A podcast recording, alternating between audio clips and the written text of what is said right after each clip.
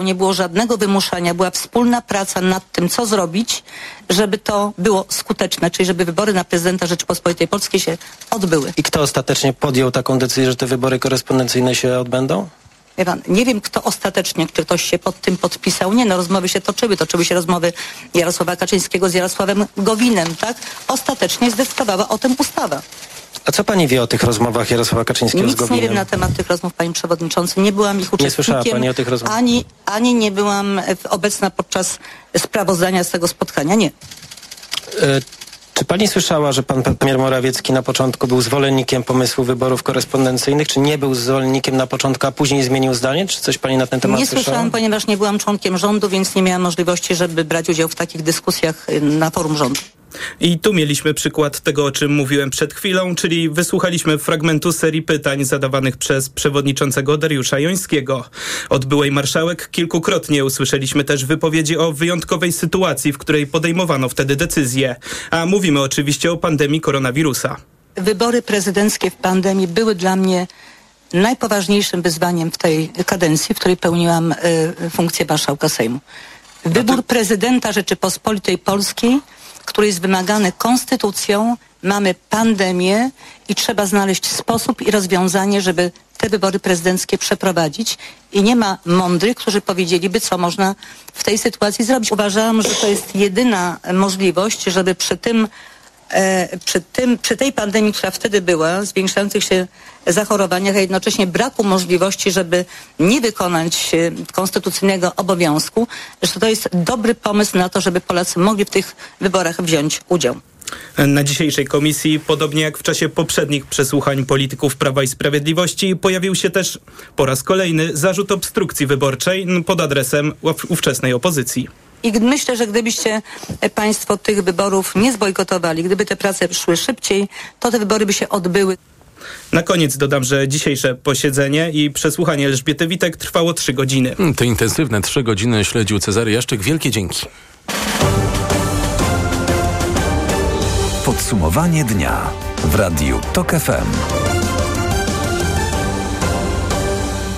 Przez 75 lat NATO było w stanie zapobiec jakiemukolwiek atakowi na swoich członków dzięki skutecznemu odstraszaniu, mówi sekretarz generalny sojuszu Jens Stoltenberg na konferencji prasowej w kwaterze głównej NATO w Brukseli. Sens NATO polega na tym, że atak na jednego członka będzie się wiązał z odpowiedzią całego paktu. Gdy będziemy się trzymać tej zasady, nie dojdzie do ataku na żadnego sojusznika. W ten sposób sekretarz generalny NATO odpowiada byłemu, może również przyszłemu prezydentowi USA Donaldowi Trumpowi, który na wiecu wyborczym groził, że nie będzie chronił przed Rosją członków NATO, którzy nie wywiązują się ze swoich zobowiązań finansowych. W ubiegłym roku Polska przeznaczyła na obronność prawie 4% PKB, nas więc to teoretycznie przynajmniej nie dotyczy. 18 z 31 państw NATO ma w tym roku wydać na obronność te 2% swojego PKB. To o tym już mówi szef sojuszu Jens Stoltenberg. To jest sześciokrotny wzrost w porównaniu z sytuacją sprzed dekady. To wtedy ustalono, że kraje NATO powinny wydawać na wojsko właśnie tyle. 2% PKB. W wypadku krajów europejskich e, przekłada się to na 380 miliardów dolarów, mówi sekretarz generalny NATO Jens Stoltenberg. Po raz pierwszy ta suma będzie wyższa niż 2% ich łącznego PKB. Robimy prawdziwe postępy. Europejscy sojusznicy wydają więcej. Z drugiej strony Stoltenberg mówi również, że Unia Europejska nie jest w stanie obronić Europy. To jest cytat z wywiadu dla Reutera. 80% wydatków obronnych NATO pochodzi od sojuszników z NATO nie należących do Unii Europejskiej, a więc od USA, Kanady, Wielkiej Brytanii, Norwegii czy na przykład Turcji. Europa musi się obudzić, iść w stronę bezpieczeństwa, mówił Maciejowi Głogowskiemu w poranku Radia Tok FM wicepremier, minister obrony narodowej Władysław Kośniak-Kamysz. Wierzę głęboko i zrobimy wszystko, żeby dużą część środków, która jest do dyspozycji Unii Europejskiej, ja bym chciał, żeby ona przeszła na przemysł zbrojeniowy. Yy, musimy odbudować w wielu dziedzinach, zwiększyć moce produkcyjne. Europa yy, powinna wszystkie inne ważne yy, projekty czasem, nawet te wieloletnie, troszkę zawiesić, a przekierować wajchę, przes, przesunąć na, na, na bezpieczeństwo. Jeżeli nie przeżyjemy, jeżeli nie przetrwamy tego przyszłego i następnego roku, to po co nam marzenie o 2040-50 e, o celach klimatycznych, które e, tak czy tak Ten- będą nie do, do osiągnięcia? Pan powiedział, ten kolejny przyszły rok, czyli ta perspektywa zagrożenia jest taka obecna tu i teraz, nie w tych No i- wypowiedziach, które mówią, że może mamy od 8 do 10 lat, może 3, może 4? Pan mówi ten, ja, ja uważam, że powinniśmy być gotowi na, na e, wszystkie scenariusze w każdym momencie I, i nie ma co czekać i per, zakładać sobie perspektyw dziesięcioletnich, e, bo pamiętam dokładnie dwa lata temu, o tej porze. E, różne briefingi dotyczące bezpieczeństwa Ukrainy, dotyczące, że to są manewry, tylko nikt w to nie wierzył, że, że, że oni tam wejdą. Wielu, jak, jak mam takie relacje od e, części polityków ukraińskich, no, oni nie wierzyli, najważniejsi politycy ukraińscy dzień przed e, agresją nie wierzyli, że ona się e, dokona. To Władysław Kosiniak-Kamysz, lider ludowców Macieja Głogowskiego w poranku Radia Tok FM. Te słowa, które padły przed chwilą, dziś w TOK 360 będą wracać. O zagrożeniu ze strony Rosji, wydatkach na to na zbrojenia rozmawiać będę z generałem Mieczysławem Bieńkiem, byłym zastępcą dowódcy strategicznego NATO, a o tym, czy możemy sobie odpuścić przy okazji zbrojeń cele klimatyczne, o to zapytam Wiktorię Jędroszkowiak, aktywistkę klimatyczną prowadzącą audycję Młoda Polska w TOK FM. Oczywiście te słowa o celach klimatycznych nie do osiągnięcia, jeżeli nie przetrwamy militarnie, padają z nieprzypadkowych ust w nieprzypadkowym momencie. Szef Polskiego Stronnictwa Ludowego Władysław Kosiniak-Kamysz mówi o tym, gdy na 20 lutego, czyli najbliższy wtorek, przeciwna ambitnym celom klimatycznym rolnicza Solidarność zapowiada zaostrzenie protestu na granicy polsko-ukraińskiej. Podobnie jak w innych krajach europejskich będą blokady węzłów komunikacyjnych przy centrach logistycznych czy portach morskich. Szymon Kępka. Rolnicy twierdzą, że dotąd żadnych negocjacji z rządem nie było. Przełom może nastąpić jutro, mówi Tomasz Obszański z Rolniczej Solidarności. Do tej pory nie było żadnego kontaktu żadnej rozmowy ze strony ministerstwa czy rządu, bo powiem, że patrząc na to, co się dzieje w kraju, na skalę tych protestów i na falę e, rolników i to wszystkich organizacji, to są takie, takie, takie e, już protesty oddolne. Rolnicy sami wyjeżdżają e, na ulicę. Nasz rząd, nasze ministerstwo nie zrobiło w tym kierunku nic. Mam informację, że jutro, e, czyli ma być spotkanie w Ministerstwie Rolnictwa E, ze związkami, z e, osobami, które uczestniczą w tych protestach. Do wiceministra rolnictwa Michała Kołodziejczaka próbuje dotrzeć od kilku dni, także w kontekście zapowiadanej przez niego listy firm, które z pominięciem procedur importowały zboże do Polski. Minister twierdził, że w najbliższych dniach tę listę upubliczni. Dotąd się to nie wydarzyło. Wczoraj brał udział w kontroli poselskiej dotyczącej towarów wjeżdżających do Polski. To w Dorochusku. Zaznaczmy, to wysoki urzędnik ministerstwa. Dokumenty zdaje się powinny trafić do niego niejako z automatu. Tak się nie stało. Wczoraj był e, pan wiceminister Kołodziejczak na przejściu w Dorochusku. Rozmawiał z protestującymi, e, jeździł zobaczyć przeładunek na przeładunek e, rzepaku, no ale z tego co wiem, to gdzieś tam nie mógł dostać dokumentów. Jakoś to wszystko wyszło nie bardzo. Ministerstwo jest powołane do tego, żeby działać na rzecz rolnika, polskiego rolnika, a tego działania nie ma. Proszę Państwa, to jest taka rzecz kuriozalna. Oni razem z nami chcą protestować przeciwko sobie. No to jest trochę taki śmiech przez łzy. E, nie do tego jest Ministerstwo Rolnictwa powołane, żeby strajkować razem ze protestującymi rolnikami, tylko żeby rozwiązywać te problemy, żeby nie być głuchym na ich e, postulaty, tylko robić wszystko, żeby e, polski rolnik mógł normalnie funkcjonować, e, produkować. Ja wiem, że się wszystkiego może nie da załatwić od razu, ale ta rozmowa, ten dialog jest potrzebny, a tego brakuje. Praktycznie protest na granicy trwa od zeszłego tygodnia. Od 20 lutego ma być wzmocniony. Przejścia graniczne to one są już w tym momencie zablokowane wszystkie. E, one będą jeszcze wzmacniane. Będą blokowane miejsca przeładunkowe, tam gdzie dochodzą tory, gdzie są przeładowywane surowiec. Brody będą zablokowane, będą miejsca e, tak komunikacyjne, czyli tutaj mówi się o drogach ekspresowych i autostradach. Producenci sprzeciwiają się nie tylko niekontrolowanemu napływowi żywności, z Ukrainy, ale też unijnym regulacjom, które są związane z tak zwanym Zielonym Ładem. O czym mówił Szymon Kępka. TOK 360. Bzdura, wrzutka, tania sensacja. Tak o liście inwigilowanych Pegasusem mówi były wiceminister sprawiedliwości Sebastian Kaleta. Tworzenie jakiegoś Yeti. Wszyscy o tym dyskutujemy, a de facto nie, nie wiadomo, co konkretnie jest problemem. Problemów jest kilka, o tym za chwilę. Lekceważenie sprawy przez PiS nie dziwi polityków koalicji, bo jak mówią szefowie MSWiA w rządzie Prawa i Sprawiedliwości Mariusz Kamiński, Maciej Wąsik mieli podsłuchiwać i szpiegować nie tylko opozycję, ale także swoich partyjnych kolegów. A jak mówił wczoraj prezydentowi Donald Tusk, lista inwigilowanych jest długa. O co Wawrzyniec Zakrzewski pytał członka Komisji Śledczej do spraw Pegasusa Marcina Bosackiego z Koalicji Obywatelskiej. Pan zna tą długą listę ofiar Pegasusa, o której wspomniał pan premier? Nie, nie znam. Wiem z różnych źródeł, raczej powiedziałbym pisowskich niż jakichkolwiek innych, że jest powszechne przekonanie w PiSie, że były na niej osoby inwigilowane ze strony y, ówczesnej władzy, czyli obozu PiSu i to najwyższej rangi polityce. Yeti nie wiadomo, co konkretnie jest problemem, mówi Sebastian Kaleta z Prawa i Sprawiedliwości z suwerennej Polski, tak dokładnie z klubu Prawa i Sprawiedliwości.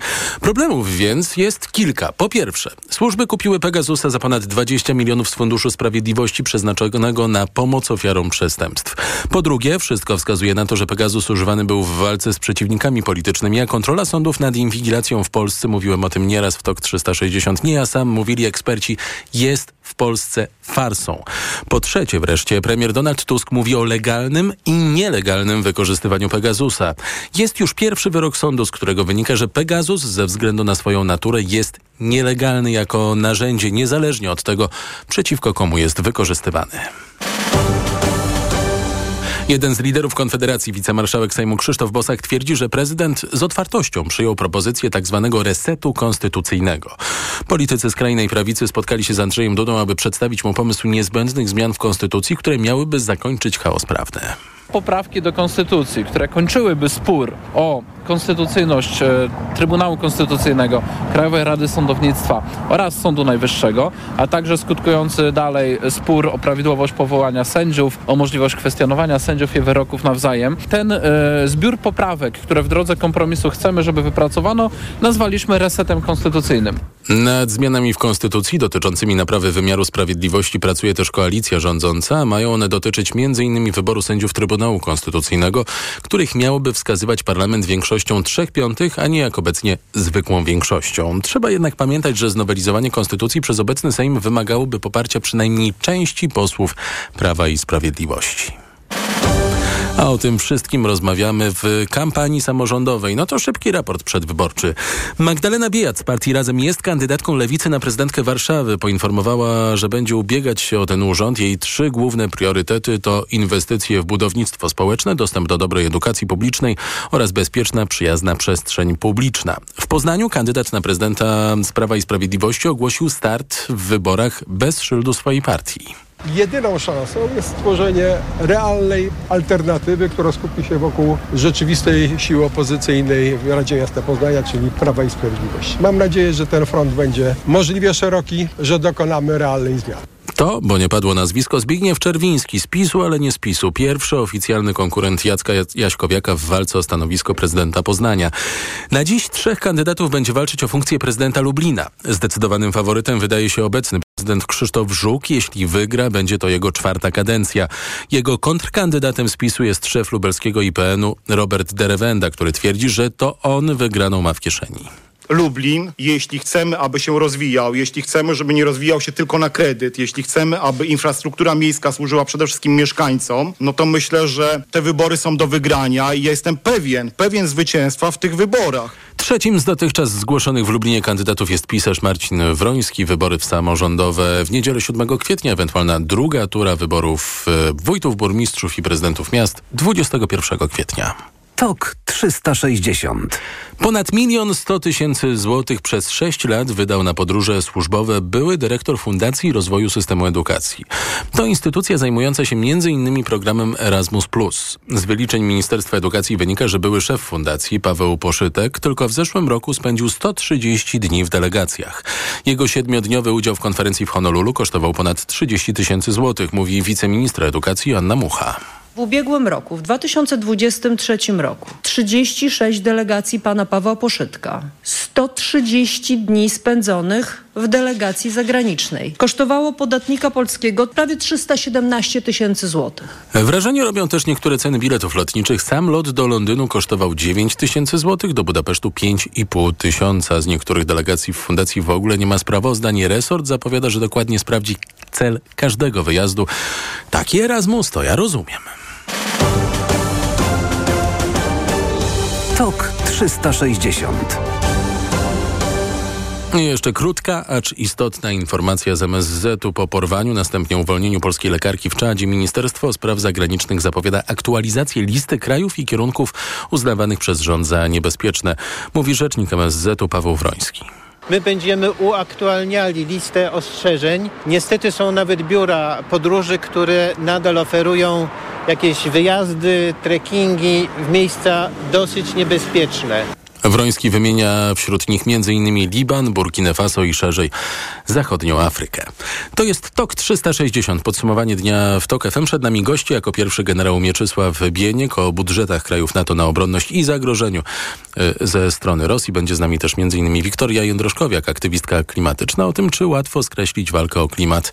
Mm, jak, e, może jeszcze nie skreślił, ale jak zasugerował, to dzisiaj w poranku Radia TOK FM wicepremier Władysław Kosiniak-Kamysz. Zbrojenia nie klimat. O tym dziś w TOK 360. Wracamy za chwilę. TOK 360. Największą zbrodnią e, Prawa i Sprawiedliwości, abstrahując od wszystkich przestępstw, nadużyć e, i innych rzeczy, które zrobili, było to, że zmarnowali 8 lat naszego życia. 8 lat życia naszych najbliższych, że cofnęli nas o te 50 lat, zamiast pchnąć nas do przodu, ku przyszłości, w której żyć będą nasze dzieci. Dlatego wszyscy dzisiaj tutaj jednym głosem apelujemy do prezydenta Dudy, żeby nie marnował ani sekundy więcej naszego czasu. Mamy dzisiaj e, dwóch e, poważnych e, kandydatów do stanowiska premiera. Nie ma potrzeby zwlekać, kombinować, kluczyć Trzeba po prostu jasno i wyraźnie powiedzieć tak.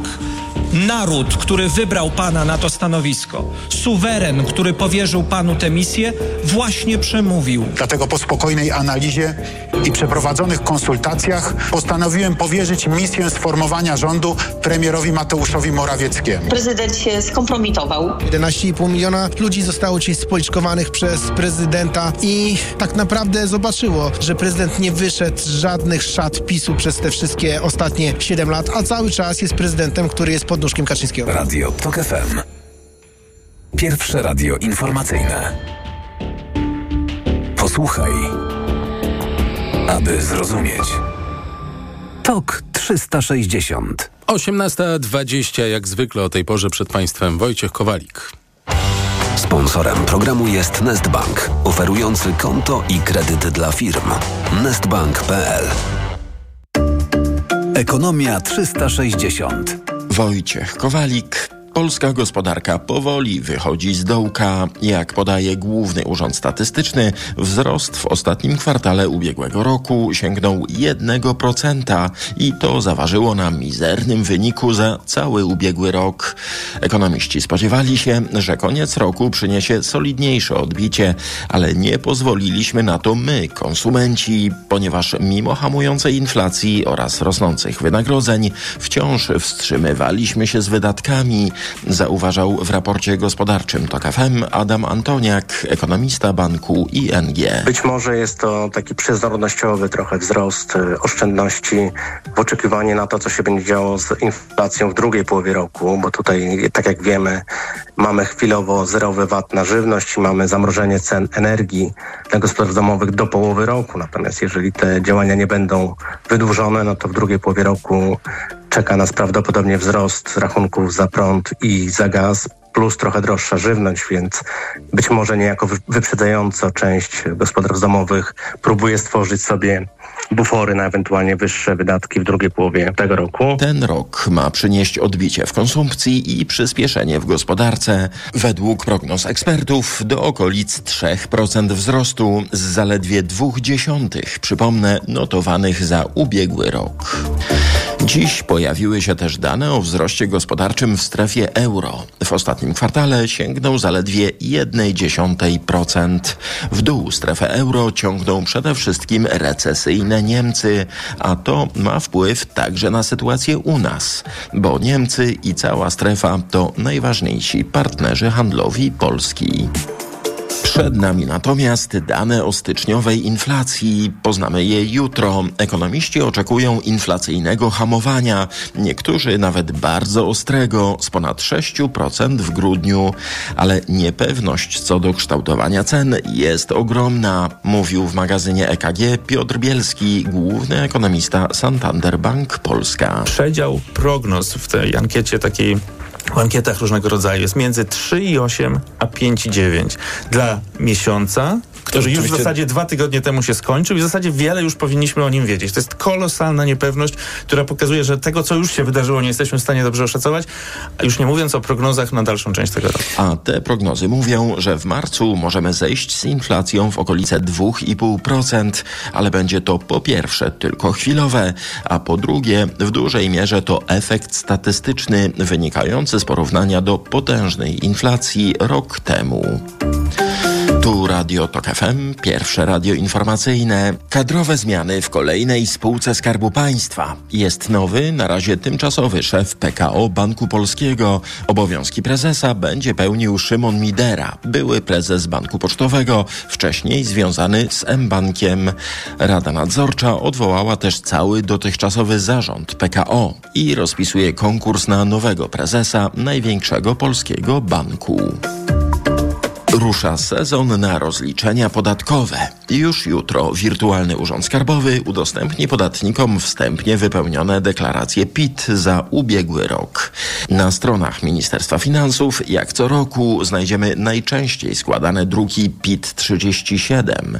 Na co warto zwrócić uwagę tuż po zalogowaniu, tłumaczy Małgorzata Samborska, doradca podatkowy i partner w Grant Thornton. Przede wszystkim powinniśmy się upewnić, że w systemie są wszystkie dane dane. Nasza sytuacja i nasze rozliczenie również w usłudze Twój PIT zależy od tego, czy mamy dochody, które pochodzą wyłącznie od płatnika i w takiej sytuacji jesteśmy po tej lepszej stronie, to znaczy wszystkie informacje powinny być już w systemie i naszym zadaniem jest jedynie sprawdzenie, czy wszystkie PITy dotarły, ewentualnie wskazanie jakichś ulg. Natomiast w zupełnie innej sytuacji jesteśmy, jeżeli mamy jeszcze jakieś inne dochody, o które musimy uzupełnić nasze zeznanie. W ramach usługi Twój PIT będą też nowości, a największa dotyczy przedsiębiorców. Z myślą o nich Fiskus po raz pierwszy udostępni częściowo wypełnione formularze PIT 36, PIT 36L i PIT 28, mówi Sylwia Zdebiak z Ministerstwa Finansów. W związku z tym liczymy, że ten odsetek podatników, którzy zechcą złożyć roczne zeznanie w usłudze Twój PIT wzrośnie. Zakładamy, że przede wszystkim mogą być chętne te osoby, które do tej pory samodzielnie się rozliczały, dlatego że usługa Twój PIT po prostu nie była dla nich dostępna. Zapewne też skorzystają z niej osoby, przedsiębiorcy, którzy mają zawieszoną działalność gospodarczą, a muszą złożyć rozliczenie. Do tej pory również nie mogli tego zrobić we służbie Twój PIT. Z taką ofertą do nich wychodzimy. W przypadku przedsiębiorców fiskus nie będzie z automatu akceptować wstępnie wypełnionych deklaracji.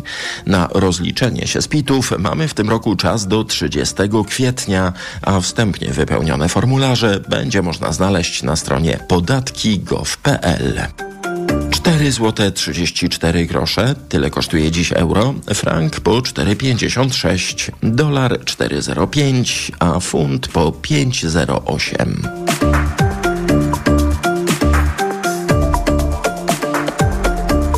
Ekonomia 360. Sponsorem programu był Nestbank, oferujący konto i kredyty dla firm. Nestbank.pl Pogoda. Najwięcej przejaśnień jutro na Podkarpaciu, ale i w innych regionach nie powinno brakować słońca, choć przewaga chmur. Miejscami słabe opady deszczu, a na termometrach jutro od 3 stopni na Suwalszczyźnie przez 8 w centrum do 13 na Dolnym Śląsku. Reklama. Jestem Maciek, mam firmę remontową. W biznesie ważne są fundamenty i solidne wsparcie. Mam je w Banku Millennium. Z kontem firmowym za 0 zł przez dwa lata w promocji. Otwórz konto Mój Biznes w Banku Millennium, którego prowadzenie przez dwa lata możesz mieć za darmo w promocji. Warunki promocji zawarte są w regulaminie promocji Zyskaj z kontem dla biznesu edycja trzecia, która trwa do odwołania. Opłaty, szczegóły i regulamin dostępne w placówkach i na stronie banku. Bank Millennium. Inspirowany Tobą. Renault. Najlepsze historie nieustannie tworzy się na nowo. Tak jak Renault Clio i Tech Full Hybrid. Ta sama miłość, nowa energia. 145-konny silnik hybrydowy do 900 km zasięgu. Dostępne również z silnikiem benzynowym lub LPG. Zyskaj 5000 zł na Clio z rocznika 2023. Skorzystaj z finansowania z pakietem ubezpieczeń 1,9%.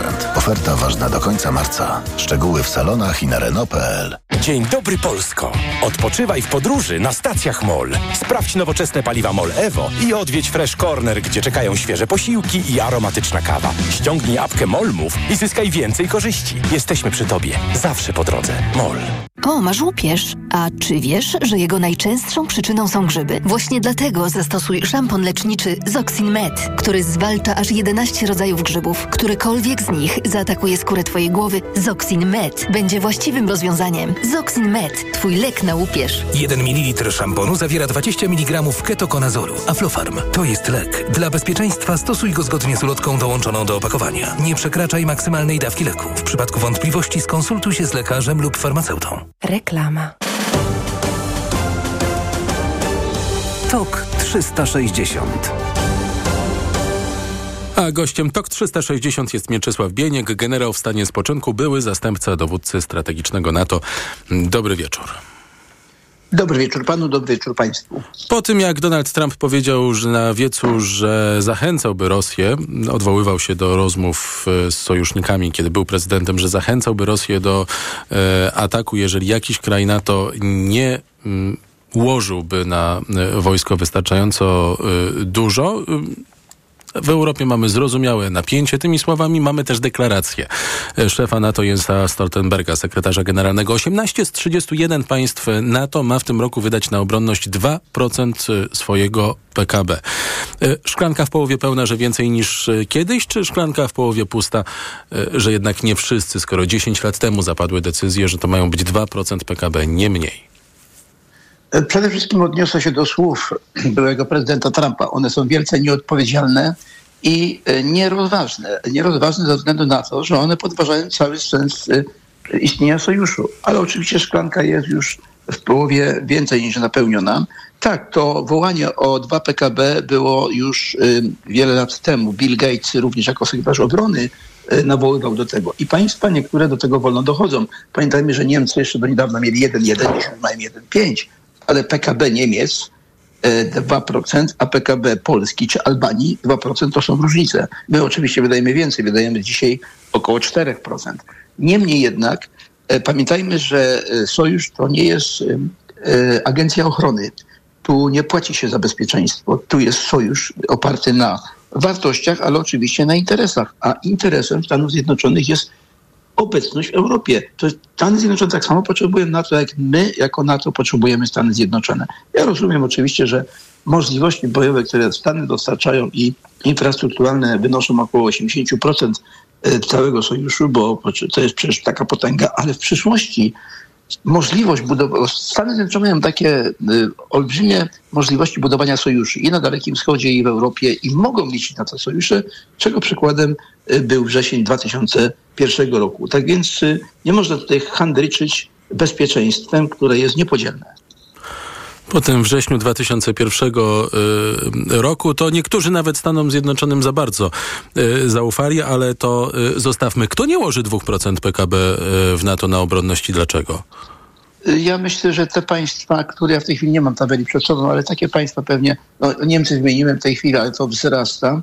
E, chociaż nawet kanclerz Scholz zapowiedział ten pakiet 100 miliardów euro, jak Państwo pamiętacie, e, półtora roku temu. Teraz to będzie odmrażane. Myślę, że może Portugalia, może Hiszpania, może częściowo również e, tam Beneluxy, te kraje, Holandia, Belgia, bo oni mają tą, to poczucie bezpieczeństwa większe, są w głębi, ale Solidarność właśnie sojusznicza wymaga tego, żebyśmy jednak ten, ten, ten zapis, nie, ten niepisany, tą niepisaną regułę, bo ona nie jest zapisana. Ona jest, to jest nawoływanie, to jest, to jest, to jest taka decyzja, która została wolontarystycznie podjęta i ona powinna być spełniona. Ja myślę, że e, agresja Putina na, e, na Ukrainę e, tą dywidendę bezpieczeństwa albo ten błogi sens oczu i te łuski zdjęła wielu państwom.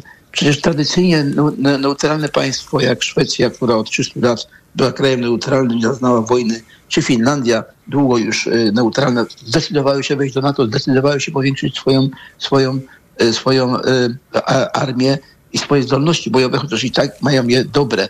Więc to wszystko świadczy o tym, że Europa zaczyna rozumieć, że agresja Putina to nie tylko na agresja na, na Ukrainę, na jej, na integralność terytorialną, ale na wolną, na całą Europę, bo w przyszłości nie wiadomo, na co by się jeszcze Putin mógł poważyć, chociaż nie sądzę, że zdecydowałby się na atak konwencjonalny na którekolwiek z państw natowskich, które jest silnym sojuszem, ale niemniej jednak te państwa natowskie zdają sobie z tego sprawę i przygotowują się na różne, najgorsze nawet scenariusze. Mówi pan w o wiele bardziej uspokajającym tonie niż zdarza mi się w ostatnich dniach yy, czytać w przeróżnych wypowiedziach yy, polityków, między innymi ze Szwecji i Finlandii, o których pan wspomniał, również yy, z krajów bałtyckich.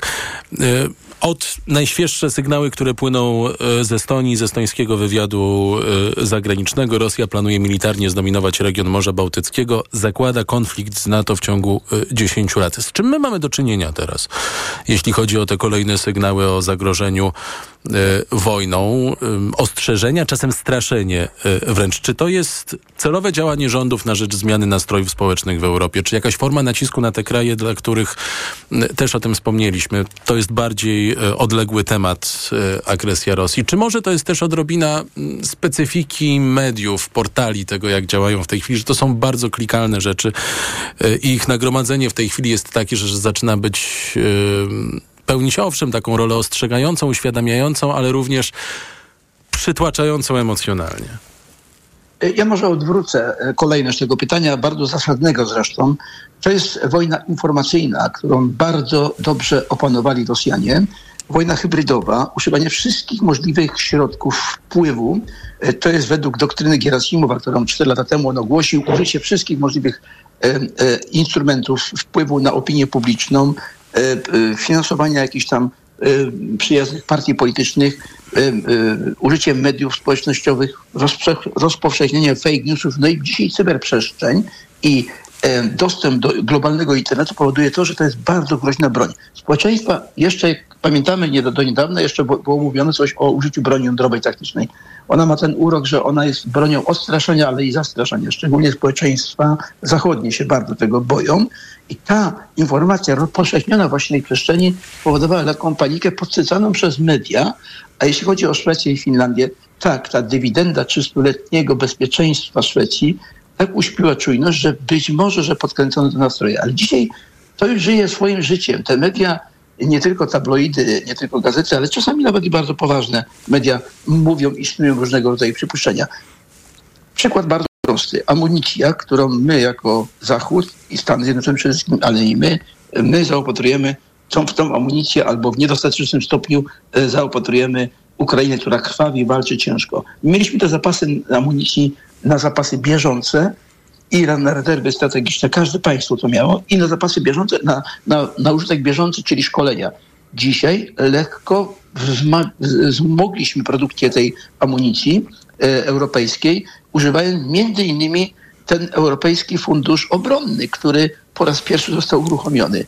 E, to pokazuje, że my mieliśmy po prostu system zupełnie pokojowy. Rosja całkowicie przestawiła się na system wojenny. Ukraina też coś zaczyna robić ze swoim przemysłem obronnym, na tyle, na ile może. No i my zaczynamy również zwiększać swoje moce obronne, a mamy możliwości, bo przecież mamy wspaniałe zakłady przemysłu obronnego, Rheinmetall, e, BIA System, Airbus, Thales, Leonardo, Finmechanika, Saab, Patria, Polski e, Grupa. Tylko myśmy pracowali po prostu na produkcji pokojowej, bo nie było takiej potrzeby. A dzisiaj, yy, wzmacniając tą świadomość obronną, mówimy o obronie powszechnej, mówimy o przeszkoleniu rezerw, mówimy o zwiększeniu możliwości bojowych naszych wojsk. Ja mówię nie tylko o Polsce, yy, o, o odtworzeniu yy, możliwości czołgowych, artyleryjskich itd., tak itd., tak o wspólnych zakupach zaczynamy coraz bardziej mówić o jakiejś tam europejskiej tożsamości obronnej, która do końca i tak nie będzie tylko europejska, bo chociażby odstraszanie nuklearne to jest parasol nuklearny Stanów Zjednoczonych, Francji i Wielkiej Brytanii. Także jest tutaj wiele elementów, które które y, współgrają ze sobą. Generał Mieczysław Bieniek, były zastępca dowódcy strategicznego NATO, był gościem TOK 360. Bardzo dziękuję. Dominika Lasota, aktywistka klimatyczna z Inicjatywy Wschód. Już za chwilę o klimacie w obliczu y, zagrożenia konfrontacją z Rosją. Reklama. Dzień dobry, tutaj Karolina. Właśnie jadę moją nową Toyotą CHR Final Edition. Kupiłam ją na wyprzedaży. Tam są teraz świetne oferty, takie z korzyścią nawet do 13 200 zł. Powiem wam, że to niesamowite uczucie wreszcie mieć własny nowy samochód. I to jaki? Designerski crossover, w standardzie klimatyzacja, dwustrefowa automatyczna, felgi aluminiowe, tempomat adaptacyjny i jeszcze atrakcyjne opcje finansowania w programie Kinto. Czego chcieć więcej? Gorąco polecam wyprzedaż w Toyocie. Panie i panowie, przed państwem szczęśliwe paragony w Biedronce. 800 zł do zdobycia co pół godziny. Tak, 800 zł do zdobycia dla naszych najlepszych klientów jako e-voucher na zakupy. To bardzo proste. Nie musicie państwo nawet rejestrować paragonu. Mam, mam! I właśnie o to chodzi. Gratulujemy! Akcja trwa od 7 do 29 lutego. Przypomnę, że szczegóły dostępne są na tablicy ogłoszeń w sklepach oraz na www.biedronka.pl ukośnik szczęśliwe paragony. I to jest dobry powód, by iść do Biedronki. Gdy za oknem zawierucha, cierpi na tym nos malucha. Aromactive, plaster mały wnet uwalnia zapach cały i troskliwie nos otacza. Lekki oddech szybko wkracza. Aromactive zmniejsza troski, pielęgnuje małe noski. Dostępny w aptekach. Czas na misję walentynki. W Carrefourze truskawki serce 300 gramów 7,99 za opakowanie z aplikacją Mój Carrefour, a bukiet 7 róż 5,99. Oferta ważna do 14 lutego. Cena bukietu róż przed obniżką 10,99. Carrefour. Tańsze wyjście na zakupy. Co można kupić za 40 groszy? Dwie kostki czekolady, pół jajka albo dzienną porcję witamin i minerałów, bo tylko tyle kosztuje jedna tabletka ActiVitaminer Senior D3. Suplementy diety ActiVitaminer Senior D3 to witaminy i minerały wzbogacone aż o 2000 jednostek witaminy D3, tak potrzebnej jesienią i zimą. ActiVitaminer Senior D3 znajdziesz w swojej aptece w bardzo dobrej cenie. Witamina D pomaga w prawidłowym funkcjonowaniu układu odpornościowego. Aflofarm. Więcej na vitaminer.pl. Na chłodne, wietrzne dni przygotuj zapas drewna opałowego. Z nową pilarką Stihl będzie to Twoje ulubione zajęcie. A ciepło w domu? To radość całej rodziny. Teraz u dealerów Stihl cały asortyment w 10 ratach RRSO 0%. Pilarki spalinowe już od 89 zł i 90 groszy miesięcznie. Do wybranych modeli atrakcyjne dodatki. Dilerzy Stihl zapraszają. Więcej na www.stihl.pl jako dietetyk na wątrobę zawsze polecam Proliver, ponieważ zawiera składniki wspierające właściwą pracę wątroby. Często ze względu na dietę, wiek czy masę ciała zwracam uwagę na poziom cukru we krwi. Wtedy proponuję nowość Proliver Diabeto. Suplement diety Proliver Diabeto dba o wątrobę, a dodatkowo zawiera wysoką dawkę morwy białej, która przyczynia się do utrzymania prawidłowego poziomu cukru. Stosując Proliver Diabeto osiągamy obie te ważne korzyści. Proliver Diabeto, zdrowa wątroba i prawidłowy poziom cukru. Aflofarm. Wyciąg z liści karczocha wspiera utrzymanie zdrowej wątroby. Chcesz złapać prawdziwą okazję?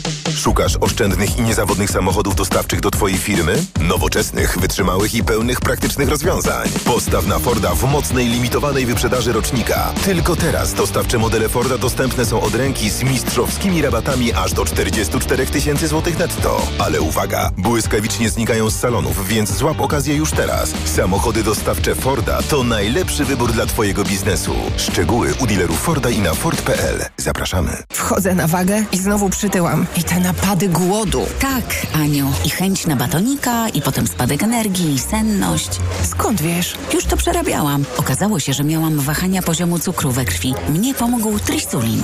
Suplement diety Trisulin to aż trzy ekstrakty roślinne dla wsparcia prawidłowego metabolizmu glukozy. Trisulin to połączenie morwy, kozieradki oraz górmaru, który dodatkowo kontroluje wagę, zmniejszając apetyt na słodycze. Trisulin i cukier w normie. Zdrowit. Reklama. TOK 360. Gościnią TOK 360 jest Dominika Lasota, aktywistka klimatyczna z inicjatywy Wschód. Dobry wieczór. Dobry wieczór Państwu. To może na początek naszej rozmowy cytat. Cytat z dzisiejszego poranka Radia Tok FM. Gościem Macieja Głogowskiego był Władysław Kośniak-Kamysz, wicepremier, minister obrony narodowej i szef Polskiego Stronnictwa Ludowego. Wierzę głęboko i zrobimy wszystko, żeby dużą część środków, która jest do dyspozycji Unii Europejskiej, ja bym chciał, żeby ona przeszła na przemysł zbrojeniowy. Yy, musimy odbudować w wielu dziedzinach, zwiększyć moce produkcyjne. Europa yy, powinna wszystkie inne ważne yy, projekty czasem, nawet te wieloletnie, troszkę zawiesić, a przekierować wajchę, przesunąć na, na, na bezpieczeństwo. Jeżeli nie przeżyjemy, jeżeli nie przetrwamy tego przyszłego i następnego roku, to po co nam marzenie o 2040, 50 o celach klimatycznych, które tak czy tak Ten... będą nie do, do osiągnięcia. To Władysław Kośniak-Kamysz Macieja Głogowskiego w poranku Radia TOK FM. Gościnią TOK 360 jest Dominika Lasota z Inicjatywy Wschód. To jest albo albo, albo walczymy z Rosją, albo walczymy o planetę? Nie, to jest w ogóle fałszywe, stawianie jakiegoś takiego fałszywego e, wyboru, że albo będziemy mieli transformację energetyczną, politykę klimatyczną, albo będziemy bronić się przed Putinem. No, mnie te słowa e, ministra, szczerze powiedziawszy, zaszokowały i uważam, że to jest wielka polityczna głupota w ogóle mówić takie rzeczy, bo przede wszystkim Pierwsza rzecz jest taka, że e, transformacja energetyczna, stawianie na odnawialne źródła energii, czyli de facto prowadzenie polityki klimatycznej oznacza jednocześnie, że będziemy mogli odcinać się od paliw kopalnych, e, od dyktatorów takich jak Putin, nie wysyłać im pieniędzy, a przez to nie dawać im pieniędzy na chociażby no, dokonywanie e, dalszych inwazji i dalszych wojen w państwie takim jak nasze. Więc tak naprawdę odbieramy tym dyktatorom no, pieniądze na, na prowadzenie tych ich strasznych e, wojen, a z drugiej strony no, podważanie kryzysu klimatycznego, tego, jak wielkie to jest niebezpieczeństwo dla nas już tu i teraz. To nie jest rok 2040 czy 50, tylko te susze, te problemy tak naprawdę są już naszą codziennością. No, dla mnie no, to jest po prostu skandaliczne, że minister obrony narodowej nie widzi, że tak naprawdę tutaj na szali e, jest również postawione nasze bezpieczeństwo i śmie mówić o tym, że po prostu musimy teraz przełożyć pieniądze stąd na, na obronność. No, no, widać Ale to jest też szef Polskiego Stronnictwa Ludowego, który mówi to w bardzo określonym, e, newralgicznym bym powiedział momencie, bo to oczywiście nie tylko wojna w Ukrainie, ale też protesty rolników e, w całej Europie, mhm. również przeciwko e, polityce klimatycznej, zbliżające się e, eurowybory. E, I wyobrażam sobie, że będzie y, bardzo duża pokusa i bardzo duże y, przyzwolenie też y, społeczne na to, żeby powiedzieć 2050 czy 2060 może poluzujmy sobie trochę z tym klimatem, bo rzeczywiście bo rzeczywiście jesteśmy bardzo napięci i musimy, jeżeli chodzi o sprawy międzynarodowe, musimy bardzo dużo inwestować w obronność. Czy to jest problem dla dyskusji o klimacie, to w jakim jakim miejscu i czasie się znajdujemy? No myślę, że zdecydowanie ten moment, w którym jesteśmy jest bardzo trudny e, i ewidentnie jest tak, że, że tych kryzysów, e, że te kryzysy się nawarstwiają. Tego już jest bardzo dużo. Te wyzwania związane e, no, z, z wojną w Ukrainie, która być może się rozszerzy, kryzysy w rolnictwie i to w jak fatalnym miejscu jest to rolnictwo, no i właśnie też ten kryzys klimatyczny, no tak naprawdę mamy, mamy całą pulę tych problemów, z którymi musimy się mierzyć. No i niestety no widzę taki faktycznie bardzo niebezpieczny trend, e, który, który, który różni politycy podłapują, e, którzy też, który też jest napędzany przez no, duże korporacje, duże biznesy, wielkie agrobiznesy też, który mówi o tym, że teraz musimy zawiesić te działania wobec klimatu, wobec tej transformacji, no bo przecież są inne priorytety. No tylko, że właśnie ta polityka klimatyczna, która jest sensowna, która bierze jako priorytet zapewnienie bezpieczeństwa wszystkim obywatelom i rolnikom, e, i osobom e, starszym, i młodym ludziom i osobom, które są najbardziej dotknięte przez inflację, ta polityka jest rozwiązaniem na obecne kryzysy. Jest rozwiązaniem na wiele tak naprawdę z tych problemów. I myślę, że politycy teraz e, uciekają się takie bardzo proste, bardzo nieskomplikowane narracje o tym, że tu coś zawiesimy, tam coś zawiesimy. No, my nie możemy odstawiać radzenia sobie z no, nadchodzącym po prostu końcem świata na za 10 lat. No bo wtedy tak naprawdę kto wie, w jakiej sytuacji będziemy i być może już będzie w ogóle daleko, daleko za późno, żeby jakkolwiek móc jeszcze temu się przeciwstawić. W Ukrainie, gdzie trwa wojna, podejście do y, katastrofy klimatycznej, czy to ze strony władz, czy to ze strony aktywistów, w jakiś sposób się y, zmieniło, kiedy ten priorytet był y, zupełnie gdzie indziej, trochę też w, wczuwając się w tę narrację Władysława Konisiniaka-Kamysza? No myślę, że akurat y, Ukraina to jest świetny przykład tego, że y, można nawet na najwyższym szczeblu i w obliczu tak strasznego horroru, jakim jest wojna, myśleć przyszłościowo i do kryzysów podchodzić naprawdę tak bardzo, bardzo szeroko. No Wołodymir e, Żeleński w zeszłym roku spotkał się z Gretą Thunberg w samym Kijowie i rozmawiali o tym, jak właśnie te działania ekologiczne, klimatyczne są tak naprawdę działaniami na rzecz pokoju i są dużym wsparciem dla e, Ukrainy. No i druga rzecz jest taka, że no nie, nie jest to dla mnie żadne zdziwienie, że sami Ukraińcy w niespotykanej dotychczas skali kładą na swoich dachach, na swoich domach panele fotowoltaiczne, rozwijają tę energię z OZE, bo wiedzą, że to daje im e, nie tylko e, no, tanią energię, ale no, to też sprawia, że są coraz bardziej niezależni od Putina. Wiadomo, że takiej krótkofalowej perspektywie to, co dla Ukraińców jest najważniejsze, to to, żeby mieli jak najwięcej broni, żeby wiadomo wojsko rosyjskie odpychać. Ale oni wiedzą, że polityka klimatyczna i działania na rzecz pokoju, to jest między tym można postawić znak równości. I nie można wybierać między jednym a drugim, bo prędzej czy później tak naprawdę kryzys klimatyczny wszystko zweryfikuje. Uderzy w rolników jeszcze bardziej, jeżeli nie będziemy podejmować się działań na rzecz właśnie transformowania tego naszego i energetyki, i rolnictwa już teraz. Dlatego no, i Ukraina jest świetnym przykładem tego, że rzeczywiście tam te zmiany są nawet w obliczu wojny. Dlatego wydaje mi się, że tym bardziej Polska i tym bardziej e, pan Kosiniak-Kamysz powinien myślę, więcej mieć w sobie e, takiej politycznej odpowiedzialności e, i, i, i chyba też takiej po prostu energii do tego, żeby te różne kryzysy ogarnąć tu i teraz, a nie po prostu zrzucać tak naprawdę z siebie odpowiedzialność za zapewnienie nam bezpieczeństwa narodowego wobec katastrofy klimatycznej. Dominika Lasota, aktywistka klimatyczna Inicjatywa Wschód, była gościnią TOK 360. Bardzo dziękuję. Za chwilę Maciej Samcik z portalu Subiektywnie o Finansach. UOKiK bierze się za sześć banków, to e, dlatego, że niewłaściwie reagują na nasze zgłoszenia o nie, nieautoryzowanych transakcjach.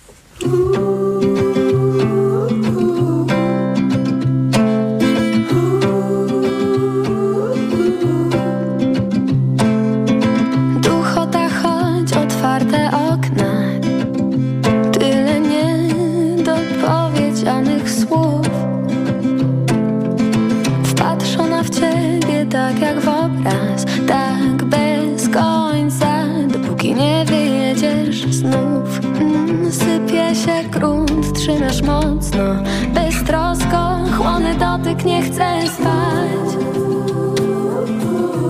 Powiedz mi to jeszcze raz. Powiedz mi to jeszcze raz. Powiedz mi to jeszcze raz. Kołysz mnie jak przytulia. Wolniejszy oddech uderza mocniej, gdy jesteś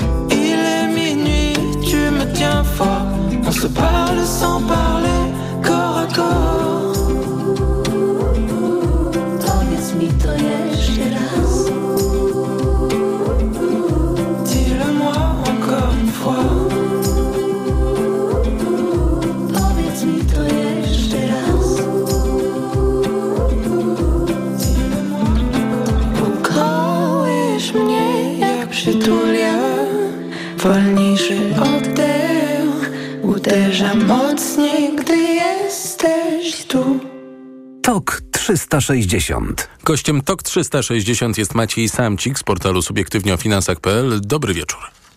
Dzień dobry, dobry wieczór. Urząd Ochrony Konkurencji i Konsumentów wszczął postępowania wobec Alior Banku, Banku Handlowego, Banku Ochrony Środowiska, Banku PKO SA, PKO BP Plus Banku. E, zarzuty dotyczą reakcji banków w sytuacji zgłoszenia przez konsumentów nieautoryzowanych e, transakcji. E, nie wiedziałem tego, ale rozumiem, że to jest tak, że jeżeli dam się oszukać, to bank nie może mi powiedzieć, sorry, dałeś się oszukać. Część odpowiedzialności jest po jego stronie i nie wszystko z mojego punktu widzenia stracone, czy tak? No nie do końca, bo ten, to, to dzisiejsze, e, ta dzisiejsza decyzja Urzędu Ochrony Konkurencji i Konsumentów dotyczy może nie tyle tego, kto powinien odpowiadać za te nieautoryzowane transakcje czy kradzieże tak, pieniędzy, pieniędzy skąd klienta, e, ile tego, jak bank się powinien zachować od razu po tym, jak klient mu to zgłosi. Bo część banków robi to w ten sposób, że jeśli klient przyjdzie i powie, e, że z, z, jego konta zniknęły pieniądze, a bank zobaczy w swoich danych e, w systemach informatycznych, że klient jakieś transakcje zatwierdzał, no to bank z definicji uznaje, że to klient no, dał się okraść, więc, więc wina jest po jego stronie, a urząd twierdzi, że bank powinien te pieniądze najpierw klientowi zwrócić na jego konto, te, które mu zniknęły, a później dopiero zastanawiać się, kto zawinił, kto ukradł te pieniądze i, e, i czy odpowiedzialność powinna być po stronie klienta, czy po stronie banku. Czyli raczej mówimy tutaj o tym, jak się bank powinien zachować zaraz po tym, jak klient się do niego zgłosi.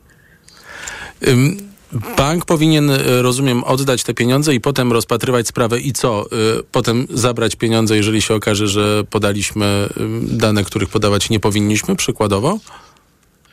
E, no tak, chociaż y, oczywiście banki, banki twierdzą, że w takich sytuacjach y, klient po, powinien być jedyną stroną, która ponosi odpowiedzialność, no bo to on dopuścił do fraudowej transakcji.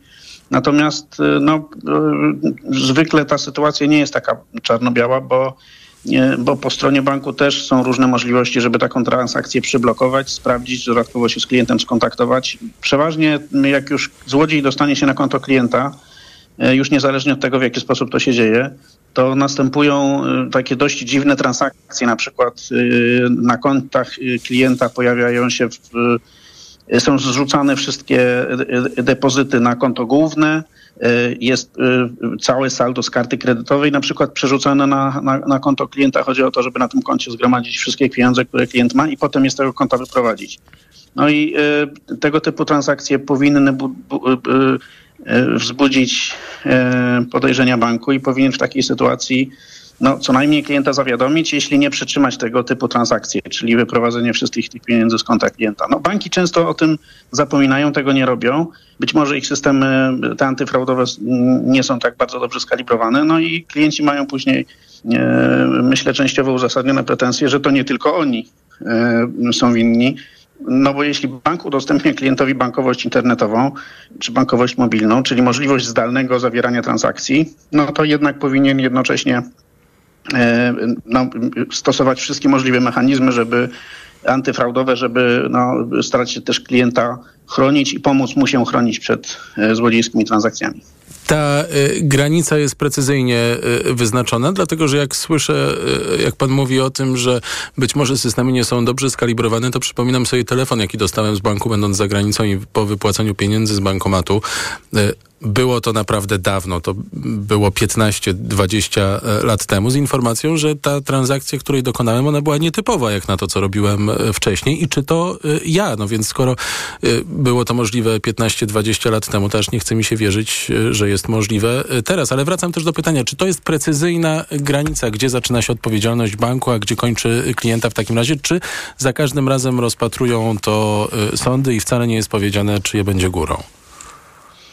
No, często się sprawa rzeczywiście kończy w sądzie, bo to oczywiście, e, jeśli klient da się oszukać, no to zaczyna się sprawdzanie, czy te systemy były dobrze skalibrowane, czy, czyli na przykład, czy za, możliwość zalogowania się na konto nie była zbyt y, łatwa, bo niektóre banki mają to bardziej, w bardziej skomplikowany sposób ustawione, inne w mniej skomplikowany, więc y, to jest też no, taka sprawa, bo może, może być tak, że co prawda rzeczywiście klient zawalił, dał się oszukać, dał sobie wyprowadzić z konta pieniądze, ale możliwość zalogowania się na to konto była zbyt, było zbyt, była zbyt łatwa.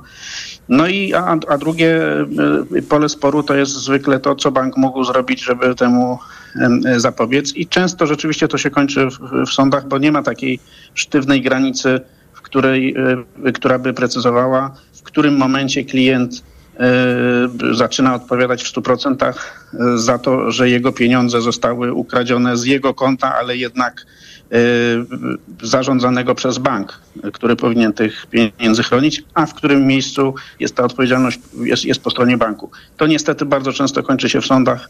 No a ta, ta decyzja UOKiK-u o wszczęciu postępowania, tak, znaczy czy właściwie o postawieniu zarzutów bankom, ona no, te, tego w mniejszym stopniu dotyczy. Raczej chodzi o to, żeby klient nie został po takim przykrym przypadku całkiem bez pieniędzy. No bo jeśli kto, klientowi bank, ktoś ukradnie klientowi pieniądze konta, no to przeważnie oznacza to dość duże komplikacje w jego życiu.